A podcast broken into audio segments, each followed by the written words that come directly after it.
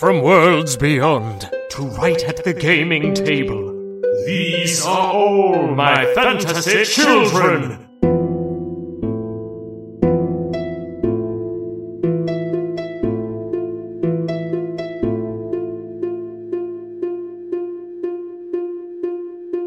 Hey, Jeff.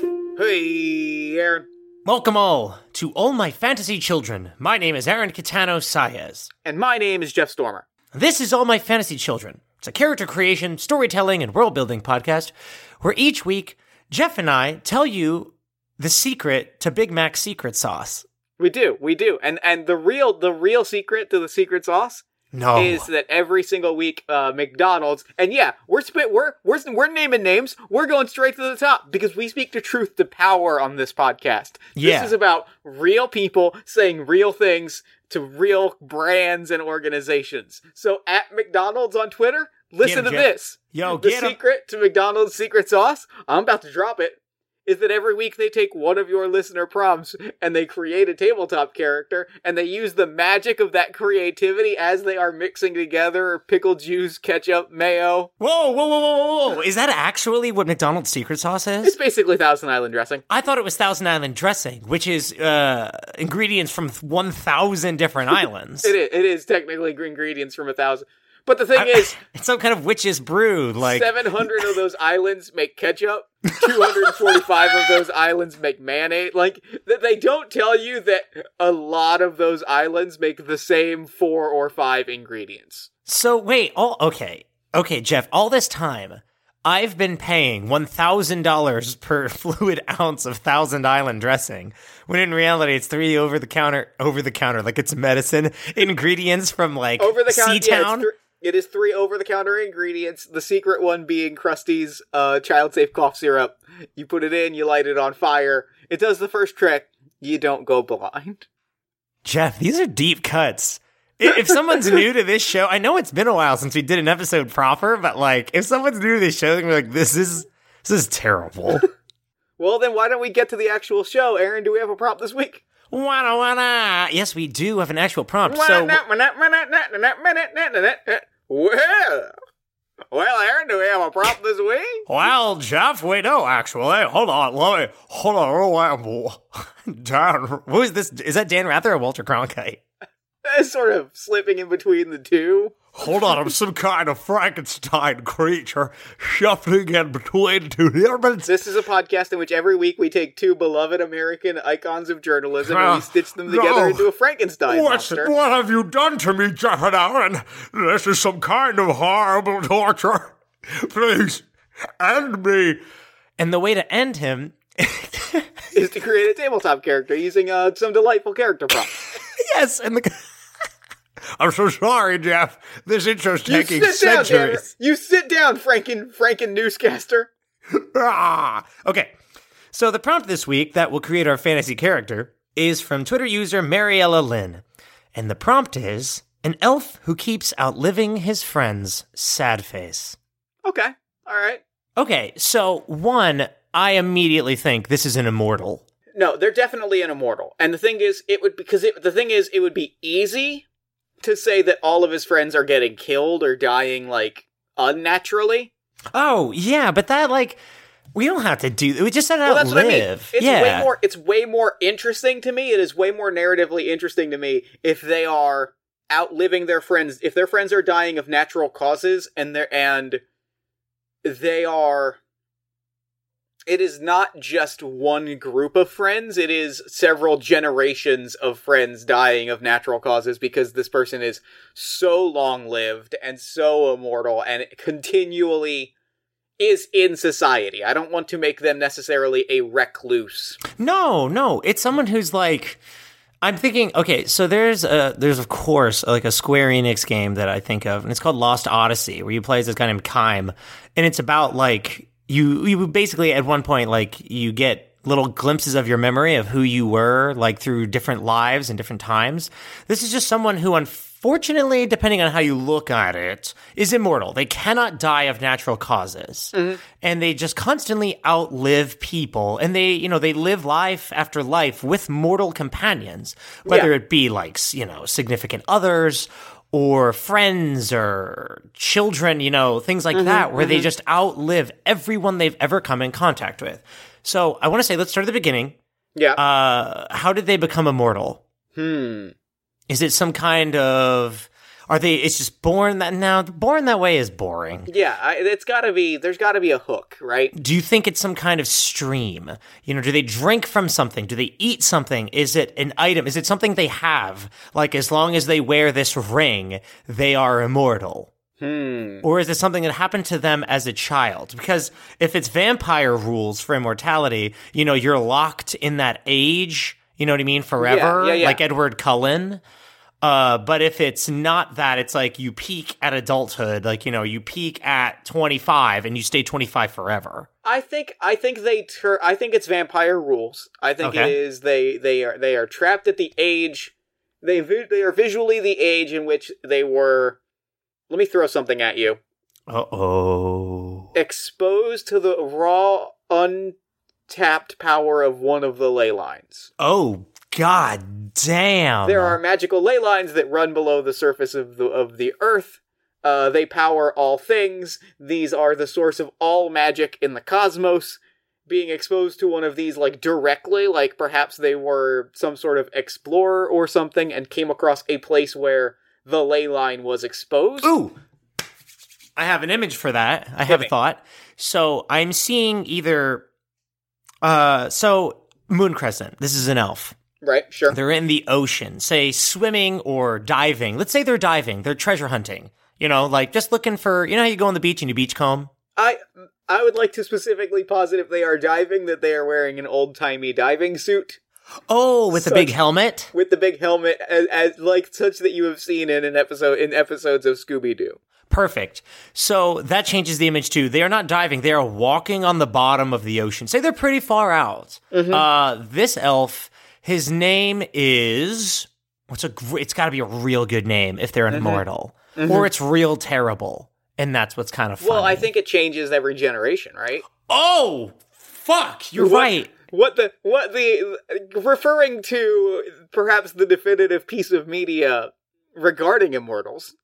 The 1987 film Highlander, starring Christopher Lambert and Sean Connery. Oh, An man. immortal has to change his name every generation because people will catch on that he is immortal, and then people will come for him to cut his head off. that is fair. We okay. don't so- have to include the back half of that. That's pretty specific to the Yes. Highlander universe. Yes. So we can say that like this is this is the name that we'll refer to this Yeah. person as.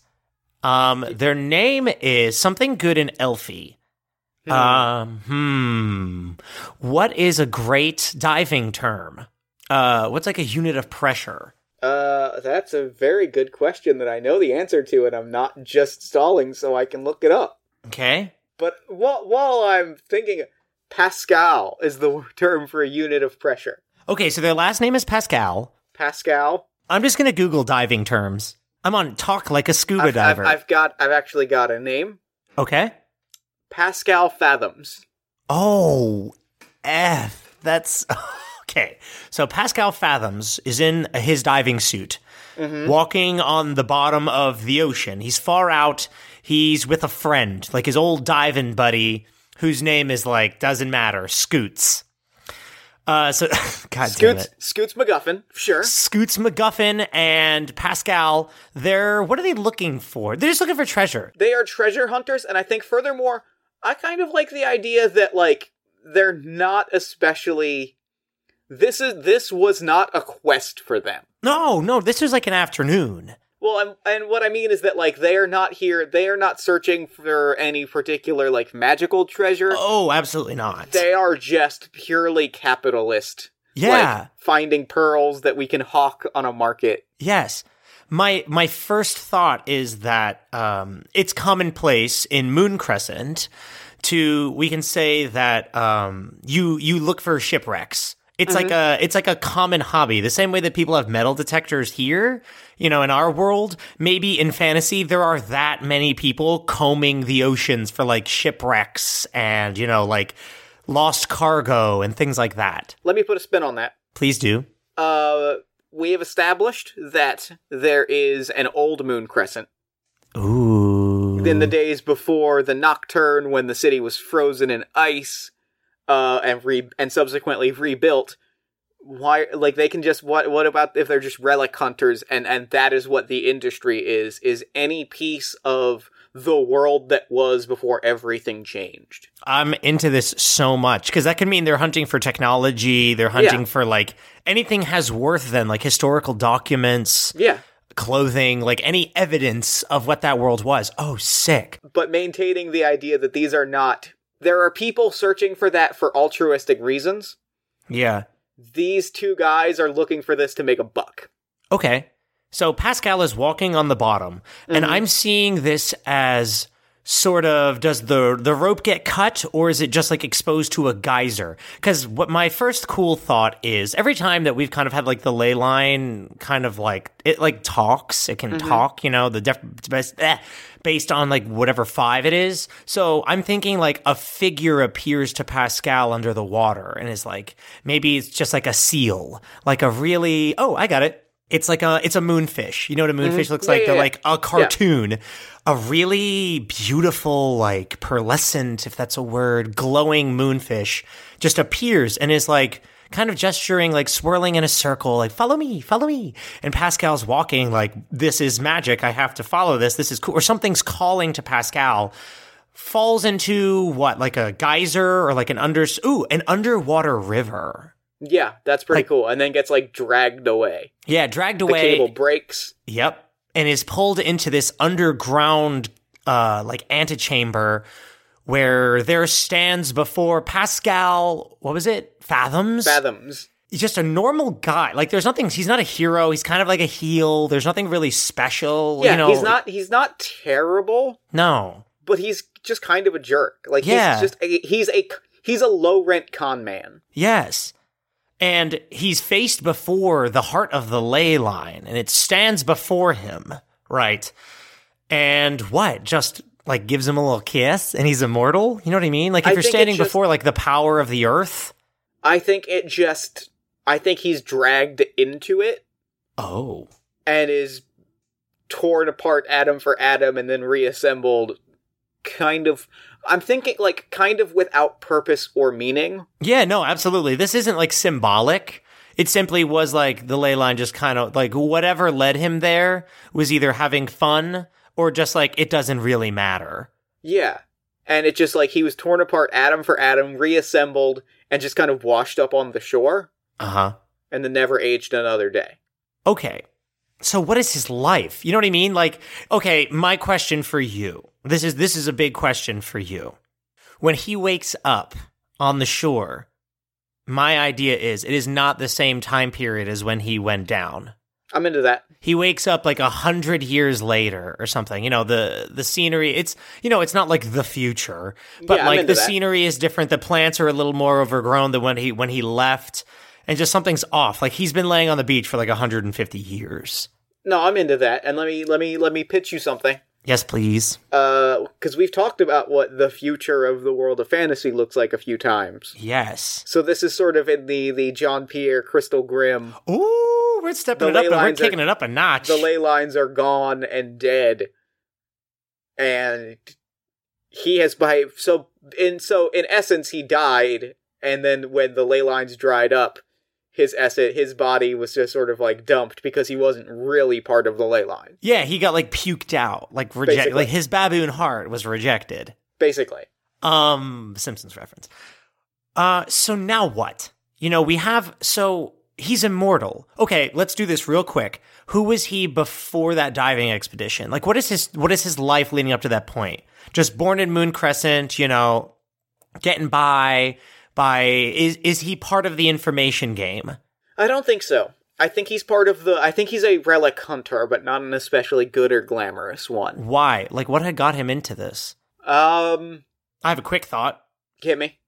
So I think as a kid, Pascal is sitting in Moon Crescent, like on a dock, right? I think he spent most of his life by the water. Like water is a part of his life. Like the coast is his life. He grew up in the coastal section of Moon Crescent, just is has a little has always had a little family house by the water.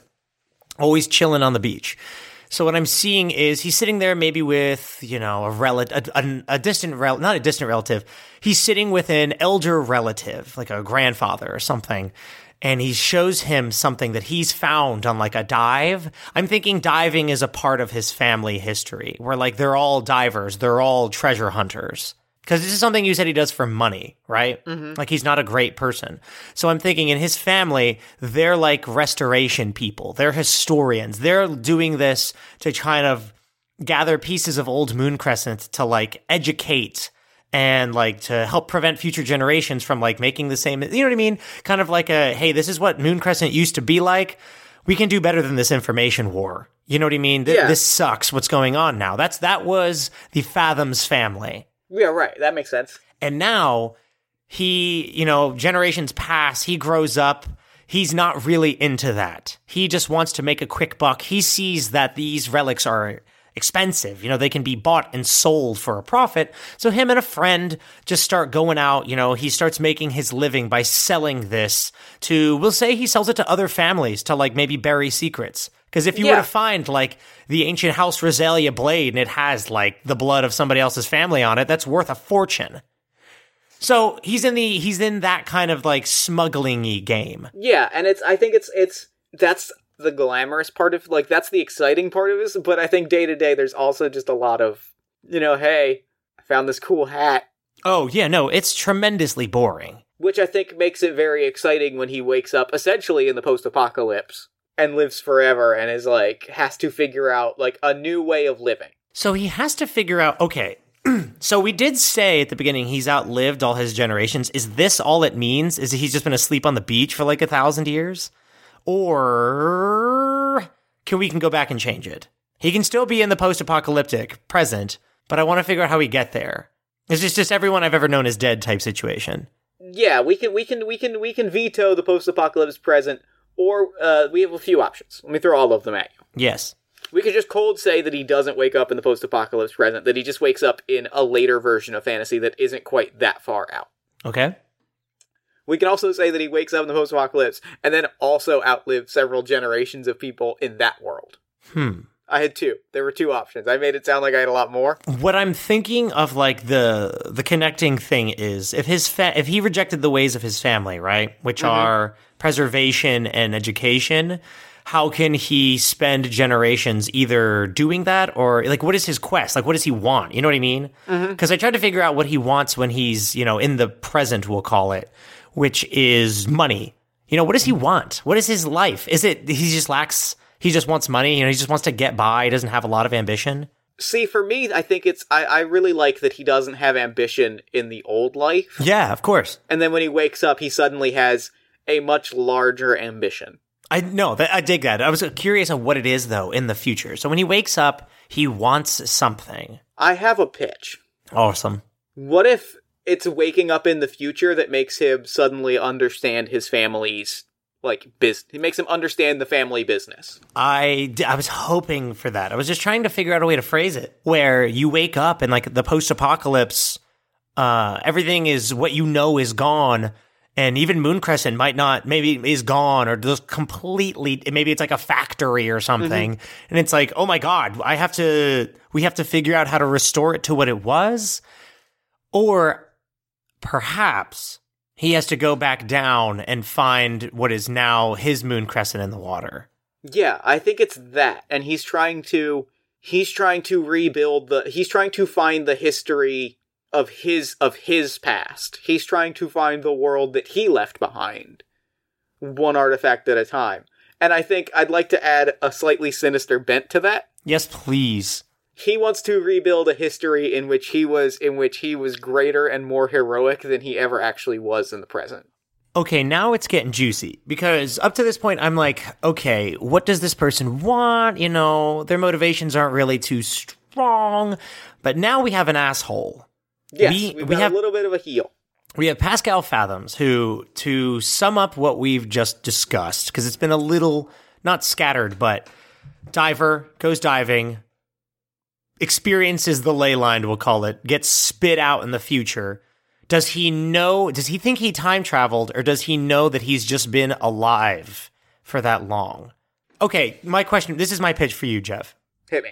He wants a world where he is, what, more important? Yeah, he wants to. He wants to recon. He wants to build a history, but he wants to build a hist like a fictional history in which he is uh more important. My question for you is you said that um what is it a Highlander has to change his name every generation Yeah, to this point where you know future Pascal has every generation been wiped from his memory that he's lived and he has to rediscover them that's pretty cool. does that work I think so.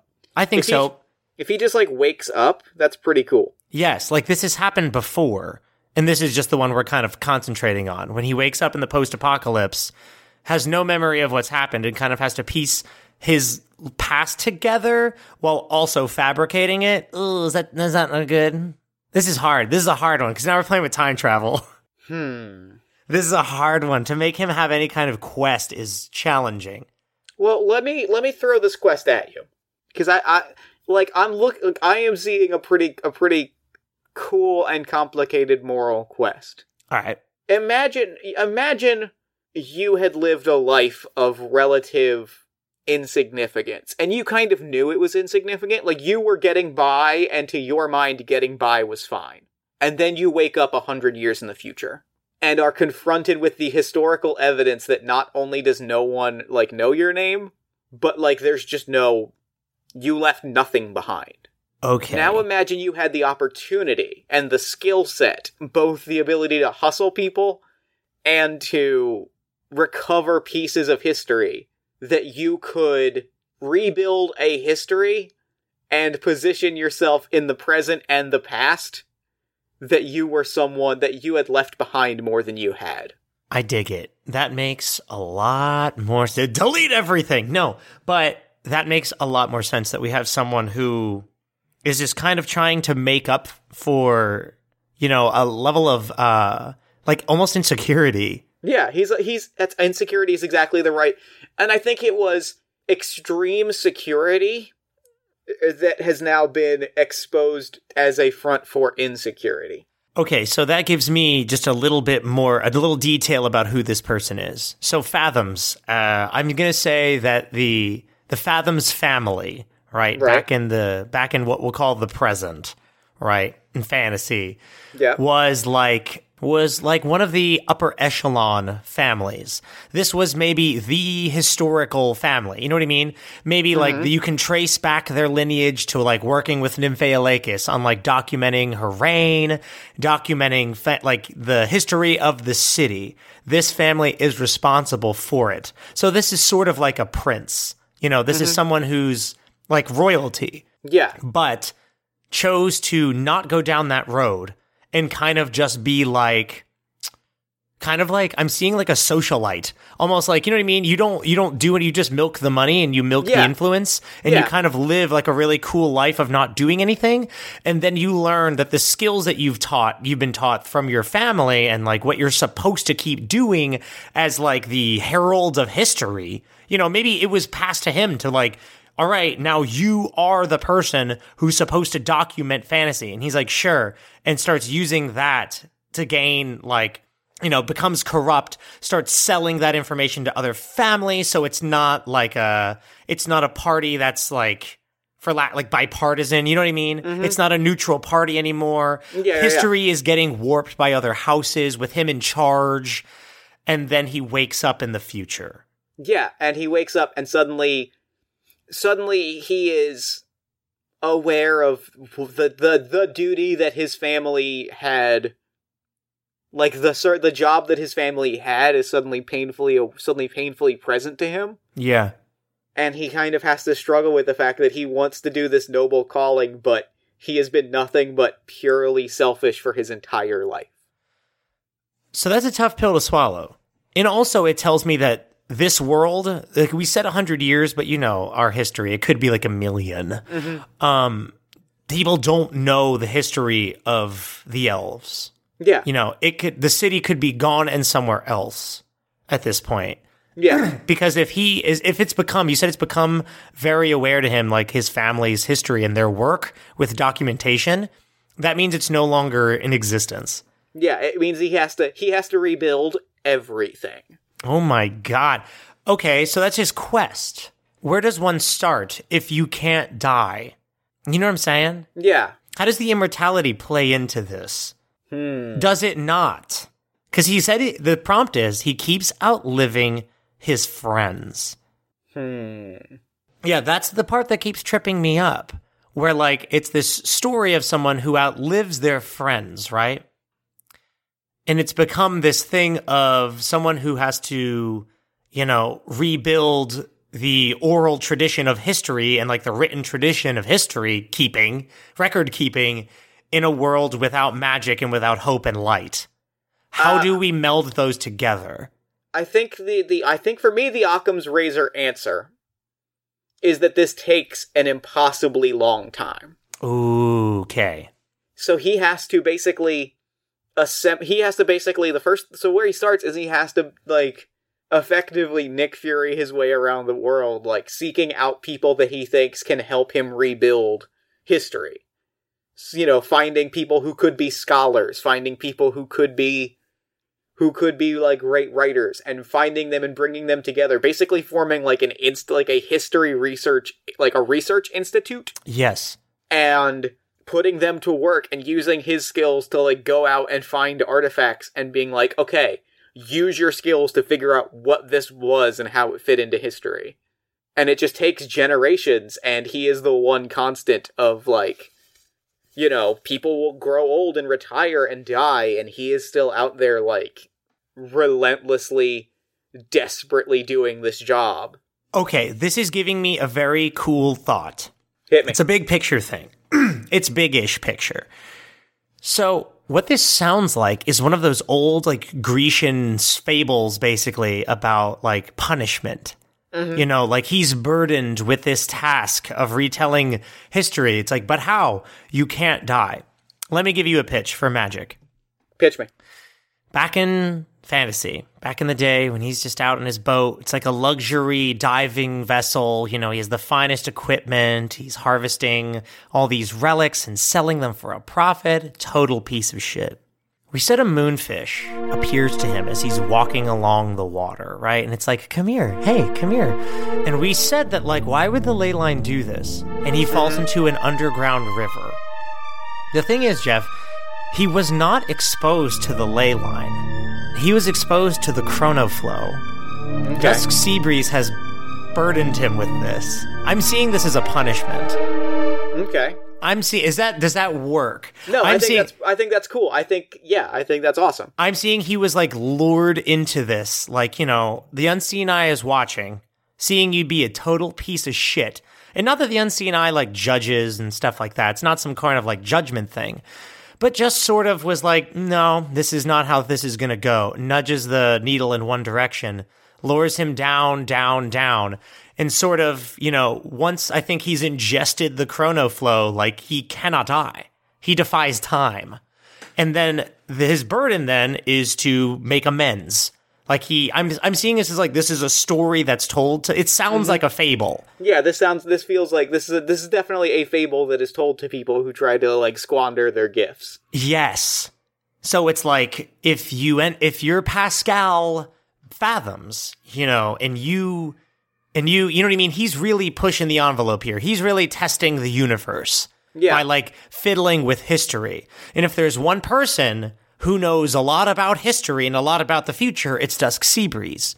So I think if you're if you're fucking around his neighborhood, which he totally was, I think he just nudged him like kind of, you know, uh Odysseus kind of like, you know, blew the sails and just pushed him onto that path. And now he just has this impossibly difficult task that he cannot escape because he cannot die. I love it. Let me throw something at you though, because I've got an idea. Okay?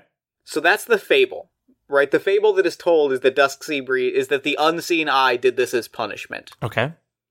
Let me throw you. Let me throw you something. All right. The the, and that's almost entirely correct. Like all of that is is there, and that is the story that is told is that he did it as punishment. The truth is more complicated, as truth always is. Dusk Sea Breeze can see all of time, can see past, present, and future. Right? All all all time is happening in the same time in the chrono flow. Yes. which means Dusk Seabreeze can see what has happened in this post-apocalypse world. Yes. Can see that all of history is wipe is washed away, is is nothing. All of the great knowledge of, of civilizations past is gone. And can see that there is no hope, no light, no history, nothing. Dusk Seabreeze sent him to here sent him here, not as a punishment, but as a but as the one kind gesture in a lifetime of making people of miserable deeds. He gave the world history back. He sent he sent someone with the skill to rebuild history to a time when all of that was washed away. And it's not kind it's not nice it's not nice or kind to Pascal Fathoms, No. but to the bro- to the broader world of the post-apocalypse universe, he is he is giving them history and saying like, look, I can't make up for all the things I've done, but I can at least give you I can at least give you hope and some and history to build on. I can't do it directly, but I can put someone I can put someone in front of you that has that skill and has the ability to like bring people into a scheme. I like it. I really like that. So Dusk Seabreeze sends Pascal Fathoms to the future, basically. Yeah. It's with the impossible task of like documenting and like telling the getting the history of fantasy back together and teaching people it. Yeah. And like establishing the concept of history in a world with nothing. But yeah, and it's just like as is like I see I see how difficult everyone in this future has it. I see how much of a struggle it is to get to survive. It would be easier had you had the lessons of the past. At least a fraction of them. I can put someone there that can take that can give you that. And for all that I've taken away, at least I can give people knowledge. This instead of taking knowledge away, at least this one time in my life I can give people knowledge. Okay. So Pascal Fathoms. Let's talk about Pascal real quick. Okay. So, Pascal Fathoms, total little prince shitling from a really wealthy, incredible family based on preserving history and making amends and rebuilding, you know, doing better than we did in the past, right? Disregards that for a life of basically being like Huck Finn, right? Mm-hmm. And just like making a quick buck, being selfish and shit like that. Is sent to the future does he repent? You know, is he like, you know, we said he has this task. What's the consequence of not doing it? You know what I mean? How does he know he has to do it? Hmm. That's the thing. Because if you just wake up on the beach and you're like, fuck, I'm a million years in the future, is he like, I have to rebuild? What is gained for him? You know, what's gained by Pascal Fathoms? Should he do this? Hmm. That's what I keep struggling with. What benefits him? Because if he tells, you know, if he rebuilds, does he have nothing? But if he rebuilds the history, will he gain his family's wealth and power back? That's good. I like that. You know, if he can prove to people that he comes from a noble lineage, will he regain his titles? Or is it noble? I think it's both of those. Okay. And then I also think there's a third aspect to it. yes, please. If he becomes the the head historian of the world's only like history research institute, that's power. Yeah. Oh. Like that is a pure-hearted power that he has. Yeah, he is. like sorry, I didn't mean to interrupt. I just mean to say he has the power to like create history, anything. He could say anything. like and and so we people would look to him as someone important and I think to to a guy that's kind of an asshole, having people look up to you is kind of a big deal. So it is noble. He is being good. He right? is he is he is doing the job faithfully because he knows that because he sees he finally understands what's important about his family's work. Go on. Tell me more about that. So Just- he because he he you know he was told it's like you said the day on the docks you know he was told by his family like what we do is make sure that people remember the lessons of the past so they can build on them and they can make things they can each every generation we can go a little we can step a little further because we have the lessons of the past and that is what the fathoms family does I dig it because this gives me the image of uh, Pascal is kind of thrust into this position that he doesn't really want. Yeah. Like he doesn't, he becomes basically like a leader, you know, because people are looking to him as someone who knows, you know, like, you know, it's a, it's a city, it's a world without guidance. You know, maybe he rebuilds Moon Crescent in the future. You know, maybe this history center is in Moon Crescent and like he has to rebuild it from the ashes, you know, and people are looking to him as someone to guide them and to teach them like how to live again and how to like look to the past to look to like build the future. And he is the only sole person besides John Pierre out there in Delta doing God knows what, but like he's the only person who can really do this. And so he's thrust into a position that he doesn't want, which sucks. But I think he steps up to the job because the benefit for him is like, is the ben- is that benefit good where it's like you can just get or is there something better? I feel like we can get something better that what would benefit him besides power? You know, is it knowing that his family is like happy with him? You know, is there was there always something a part of him back in the day being like you're squandering a gift? You know, has there always been a hint of guilt when he was doing dealings with families and shaping history of Moon Crescent like in a crooked way? Has there always been something nagging at him and this is his one chance to change things? And now the responsibility is just the fate of the world is on your shoulders. Yeah, I love that. I love the idea that he wakes up and is suddenly like, "Well, crap. I get it now. Now it's on me to like make my family make make this make my house proud." Yeah. Because if he came, if he woke up in future Moon Crescent, which is like nothing, and was like, "Excuse me, you know, can you show me, you know, where where is House Fathoms?" And they're like, "I have literally no idea what you're talking about," you know, and like he has nothing, Mhm. and it, it would be like, "All right, I have to teach people or something. I have to find proof of what the world was." Yeah. Sick. I love it. And I and I, I like that it's a little bit of a face turn, right? Like it's a little bit of him being like, okay, I wasted I wasted my life. I've been given another chance. Even with impossible odds, I can finally make right what I squandered a long time ago. And real quick, I have to say, not real quick, but his personal life has to be brought up because he's immortal and he watches all his friends die. Mm-hmm. What is his life outside of historian? You know, is it normal? You know, is he is does he become like a leader?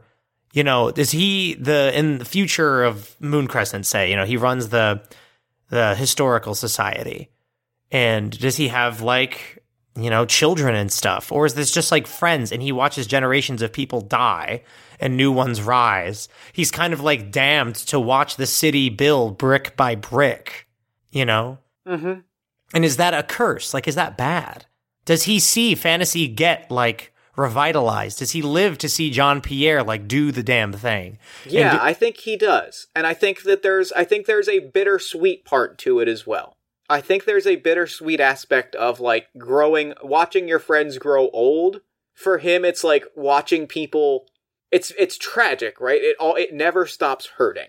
yeah, But there's also a beauty of like imagine getting to see someone complete their life like start their life's work and finish their life's work and getting to step back and say like i watched i watched you make every piece of this yeah. It's the weight of that, like the the reality of seeing generations of people born and then grow up, see what they accomplish. He's sort of like the father, like you know, everyone's like dad in this mm-hmm. scenario, you know, where he's known by thousands of people then as like he's just the leader of the historical society.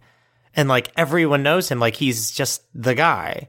he's he is he is the old the the old guy in the office that like just seems to live for this job but like is always kind of like just chatting with people and like learning their stories and like listening to people listening to people talk about things he has no idea about that what you just said is super important because if he's talking to people and like learning about them, I think a big part of it is like, hey, like you have gifts and you have a life, like don't waste that.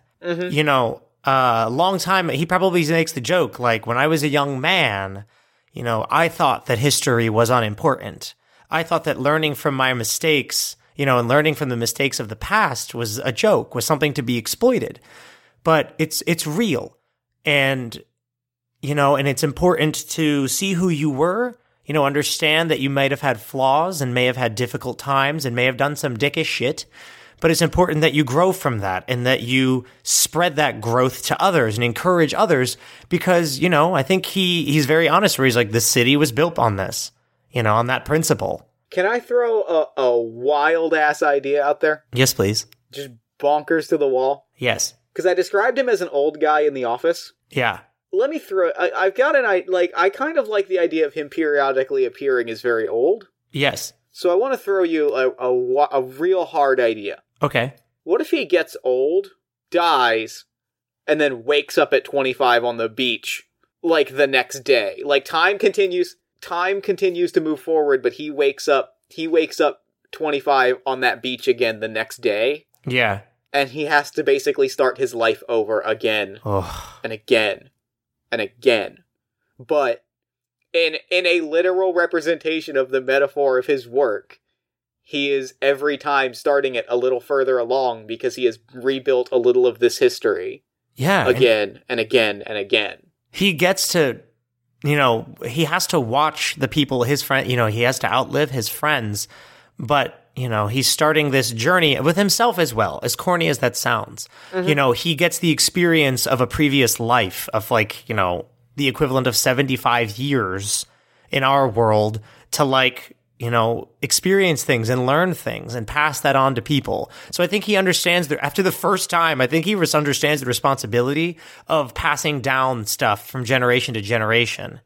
This is rough. This is like the vulture eating the liver, you know what I mean, over and mm-hmm. over again. This is some wild shit. But there's but there's kind of a beauty in it, right? Like he's like I said, he gets to watch he gets to watch generations build their life's work. He gets to watch people fuck up and fail and try again and wor- he works this job forever. And I think he finds it to be beautiful because I think he thinks I wasted my first life. Mm-hmm. You know, I didn't watch anything. All I did was cause chaos and I just coasted by. I never, I missed everything.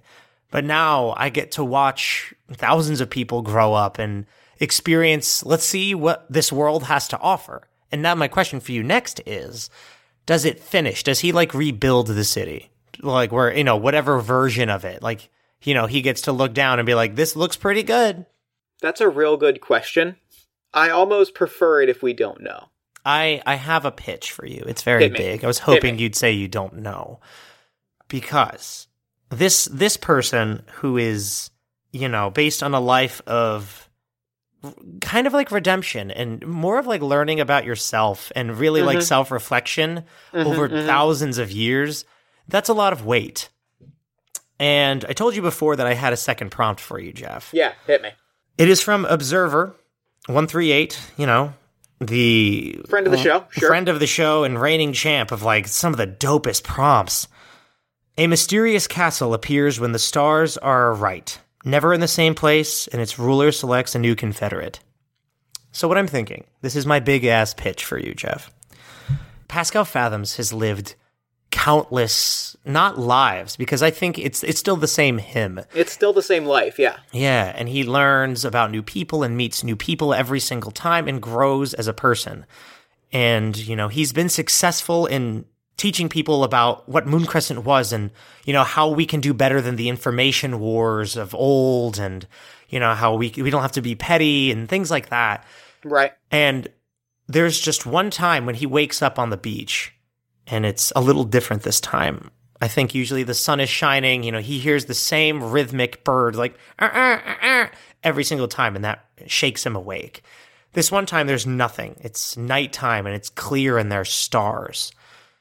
And something kind of is coming downward from the sky. Jeff, I think that he goes on to live with uh, Empress Plasmagore. Okay. Yeah, that's awesome. No, I dig that. Oh, okay, I heard, okay. I like, Oh, yeah, all right. It's fine. Whatever. because I'm seeing Whatever. because I'm seeing that like we've created this person who's like lived this existence of like it, it's pretty painful to be honest. Like as much as he is accomplishing, he has to like hold the hand of everyone he's ever known and like watch them fade away and known that when he does and you know the thought of someone holding my hand as I drift off, you know, and knowing that I'm just going to wake up on this beach is a lot. This is It like is some heavy shit.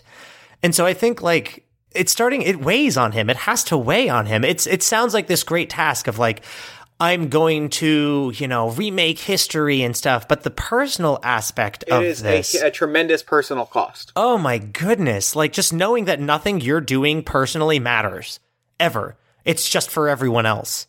You know, it's uh, all these things that you're doing, you're doing this for the betterment of future generations because you're just going to die. Everyone will forget what you did. No one will forget what you did, but you kind of just have to start all over again and mm-hmm. like keep working. It's a life of I it's almost like Sisyphus of like you roll the hill up, it just rolls back right back down. You got to start all over again. And like there is a goal, sort of. So I've been thinking this whole time of an elf who, you know, outlives all their friends. And I thought of an immortal who's kind of searching the cosmos for just like an experience and, you know, lives a life of loneliness. So I thought of what if Empress Plasmagore, like, I don't know, comes to fantasy, sees him? I don't know, or just like no, I think that's uh, yeah. I mean, she's she's on a sightseeing tour, right? Yeah, like she just goes and does things, and I think she happens to she happens to meet him, and they get to talking, and he lets like she lets slip that she's immortal, he lets slip that he's immortal, and they just kind of go off together. Because I see it as almost like this is the Undying Lands moment at the end of Lord of the Rings. Yeah. Where it's like an immortal person cannot, this doesn't work. It's too much for, you know, it's too much for Pascal. You know, after the hundredth time, I'd be like, enough. I don't want to wake up. Mm-hmm. You know, I can't keep doing this. Uh, is that when it like stops when he joins as Empress Plasmagore? Or is that when he's finally like, you know, when he leaves fantasy and he's just like on this sightseeing tour of experiencing life? Is that when he doesn't wake up, or is he okay to be immortal with Empress Plasmagore just like I- hanging out? I think he's continues to be immortal, but I think it is that that he is finally done working. He had an eternity of work, and now it's time for an eternity of relaxation, Yeah. of seeing things that he could never imagine. I tried to think of something that like counters the Dusk Seabreeze Sisyphus thing. And it would be like, it would have to be divine intervention of like someone coming and like finding you, you know, and you just kind of get to talking. Like, just, I, I see like a vampire woman sitting on a beach and like, you know, sees this man and walks over to him and like they just get to talking. I don't know. Like the details of this, I feel like I'm just leaving are too like shallow, but No, I might, that might be okay. I think it's okay. I think that the, the, the point is like he encounters this other being that has the same blessing and same curse that he has. And together they're like, okay, well this settles the pr- this solves the problem. Yeah, Let's it's, hang. it does solve the problem because if you know, I don't know. I'm thinking about this a lot, and it's making me very sad. I've thought of like leaving.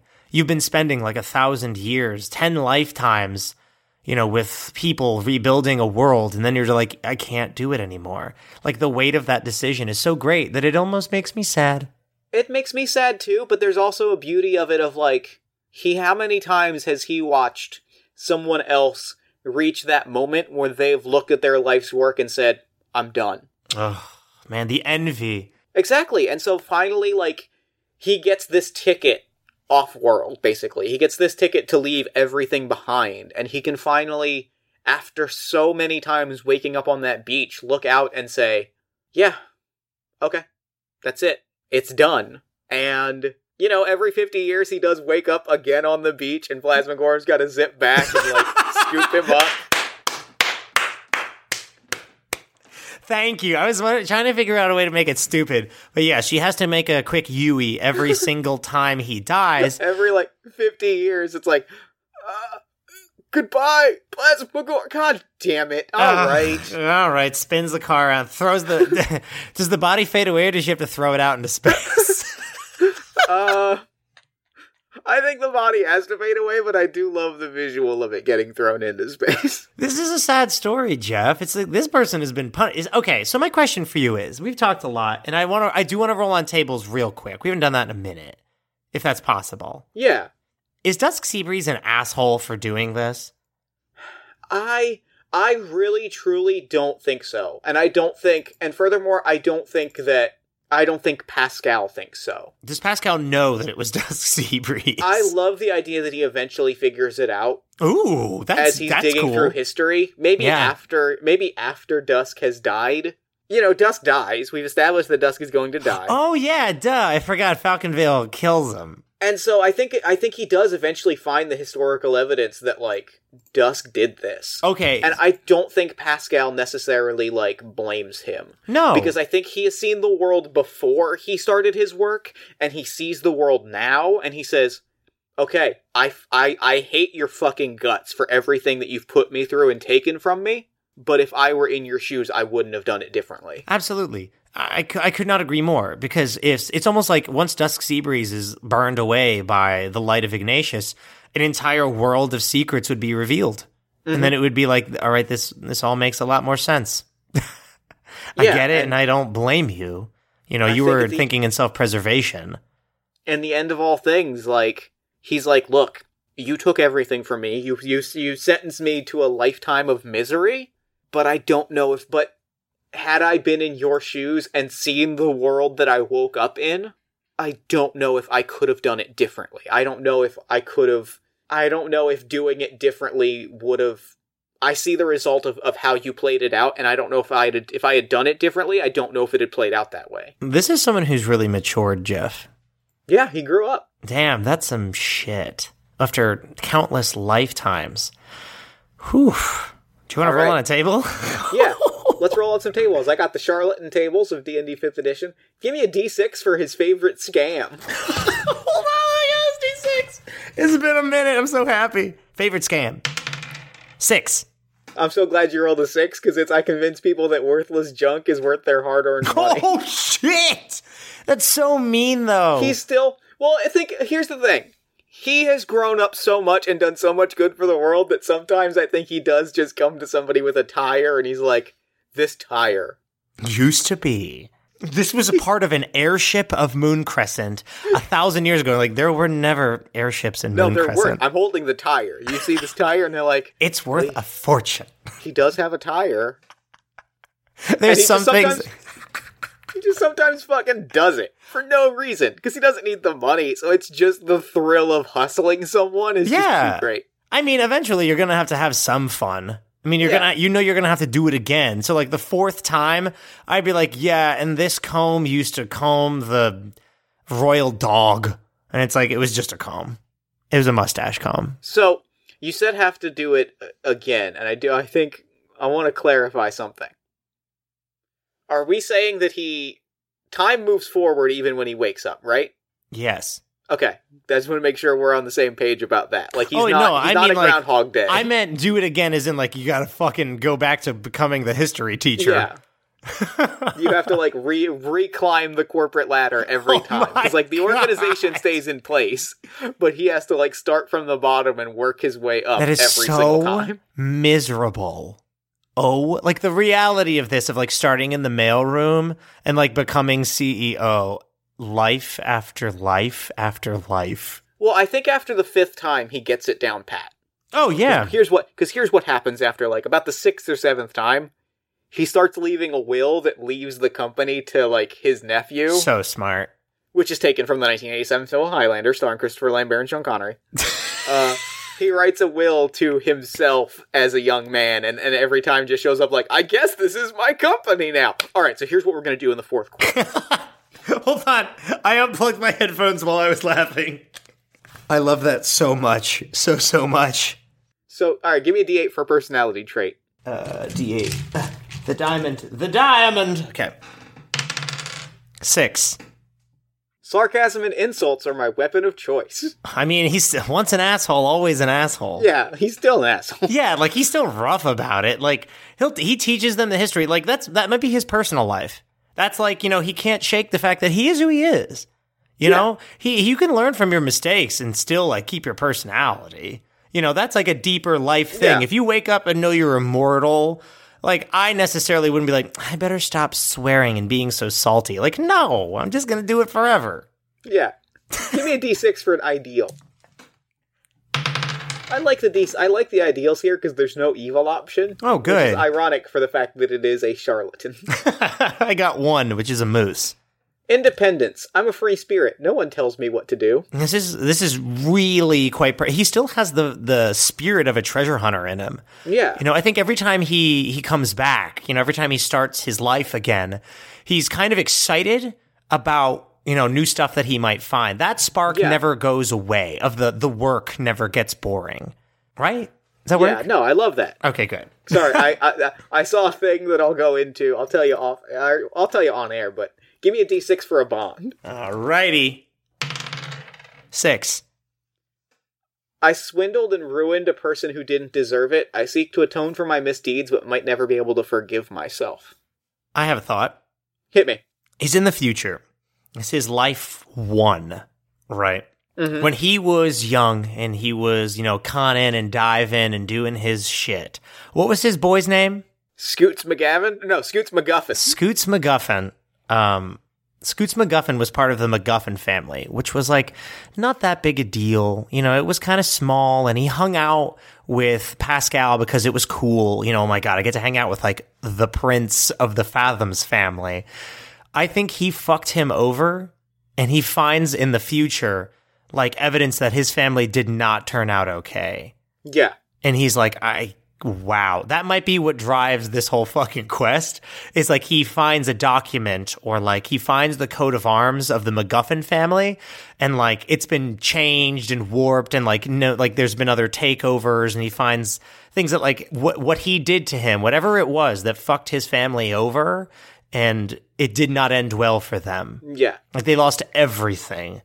And that's kind of when like, okay, I oh, okay, I have to I kind need, of I need to make this right. yeah, I need to start using the gifts my family gave me to do for good, kind of, because he's been using them for pricklyhood. All right. He gave me a D6 for a flaw. Oh man, the biggest asshole we've ever Give me- rolled. The reason I was laughing earlier is because we've used this before. We've used this a few times before. Yeah. And uh the result number 1, do you remember the live show that we did in Philadelphia, the Ember Inferno episode yes. with uh the clown detective? Yes. Gumball and Gumball. one. Result number one is I can't resist a pretty face, and it just made me think in my head of them both of those two clowns both loving pretty faces. You can't get enough of them. You go up to a bar and it's like, hey, hey there, pretty. anyway, roll me a d6 for a flaw. you got it. One moose. Aaron? Pascal Fathoms? I can't resist a pretty face. Okay. So let's really talk about this then. What I'm going to translate that to then is he has significant other after, like he has partner after partner every time he finds like he gets like married. You know what I mean? Every mm-hmm. life. He just can't, he can't resist it, Jeff. He knows how it's going to end. it. But like he still goes, he still chooses the love. And what I will say is every part of it, every every death is painful with the exception of the people that he loves because he knows that like he sh- like the love that he shared with them is something that he will carry with it that like it's the one time he's not it's the one time he doesn't feel like that pain is because he's like he's able to like celebrate the love that they shared. Yeah. And that life feels full. His his Yeah. work life only feels full after Plasmagore takes him, you know, accepts him. Mhm. But the love life, I think, after every time he's holding their hand or he passes away first, he feels accomplished because he's like, I had a beautiful life with someone. I shared Yeah. something with someone, and that history will be with me forever. And the my, you know, and the effects that that love has made will last forever. Yeah. That's kind of, I mean, he becomes a really kind of cool character of. He becomes a good person. and I He does. He grows a lot by God just living the roughest existence. Yes. And that's a wrap on Pascal Fathom. Wow. Pascal Fathoms went some places. Um. Thank you very much, Mariella Lynn and Observer, for your prompts. They were good prompts. If you'd like to submit a prompt of your own for the show, there's so many ways you can do it. Uh, there sure are. You can tweet at us at uh, AMFC underscore podcast using the hashtag fantasy children. You can post them to our Facebook page at facebook.com slash all my fantasy children. You can email them to us at all my fantasy children at gmail.com. Uh, you can also post them to our Discord at bit.ly slash AMFC Discord. That's AMFC capital Discord, uh, D Discord lowercase. Damn.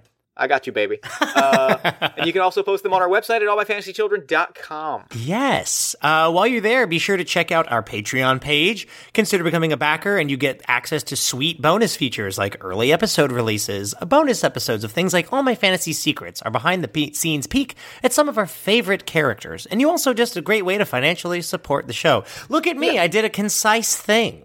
You sure did. I'm growing. I'm growing up too.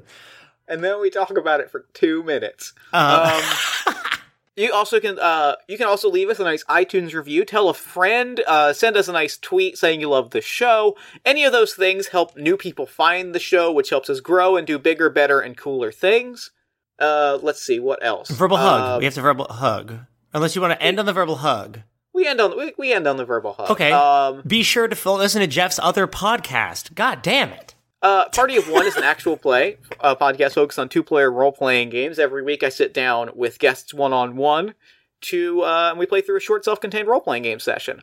Also, if you prefer your games more of the video variety, uh, our friend Aaron Catano Saez has a Twitch stream that you should check out. Ah, thank you. I was trying to figure out how to phrase it. So I've started streaming. Yes, I've gotten into the craze all the teens are talking about. You can find me at twitch.tv slash MT Holly Hero. All one word, like Mount Holly Hero. Uh, and you can find me. I'm playing fun games and I'm hanging out, and you can play them with me. Hit me up. Give me a follow. Wow. But yeah, I'm doing the thing now. Come on, jump in. Uh, verbal hug this week. Verbal hug this week. Uh, what do you got? You got anything good? I do because this episode has got me my my noodle has got me got me thinking. Appreciate what you have, um, because unfortunately we don't get to wake up on the beach. Mhm. So I would never be one who's like, don't squander your talents. You know, go out there and create and do. You know, there's no need for that kind of pressure, but do take some time to smell the roses and you know, feel the sun and really appreciate the good that happens in your day uh, and the people that are in it.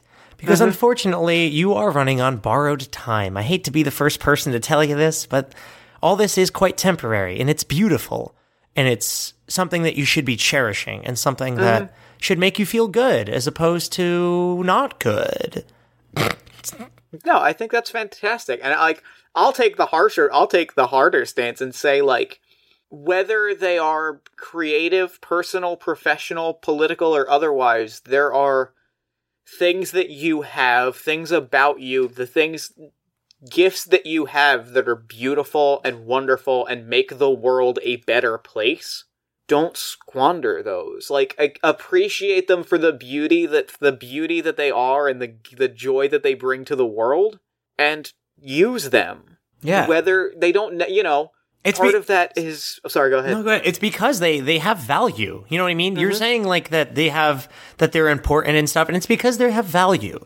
Like you might not think that the things that you do are changing the world and they have value and like you know only six people read my tweet or watched my YouTube video. Like no, it, those six people that might mean the world to them. You know, it's everything has value that you do. Literally fucking everything. And so don't and it's it's half self-awareness of like realize and love the things about you that change the world in whatever big or small way they all like every change meaning is meaningful. And then go out and do that. Like go out and use those gifts to the best of your ability to boost the, to lift up the lives around you. Yeah, I'm thinking about Pascal Fathoms, and I'm getting like, I'm like, this is deep because this is exactly mm-hmm. what we're talking about in the episode, where it's like someone realizes a little too late that like I squandered everything. I could have just been passing the history of my family down and or just lifting people up, but I didn't. And like, you know, Fathoms gets the opportunity to redo it, but take your time to lift people up and do some good in the world because everything you do has value, has has merit, has weight, you know, has consequence. So make sure that they're good benefits and good consequences and things like that. yeah and i think that's i think that's a wrap on the episode Yeah. so, until next time good, night, and, good game. game.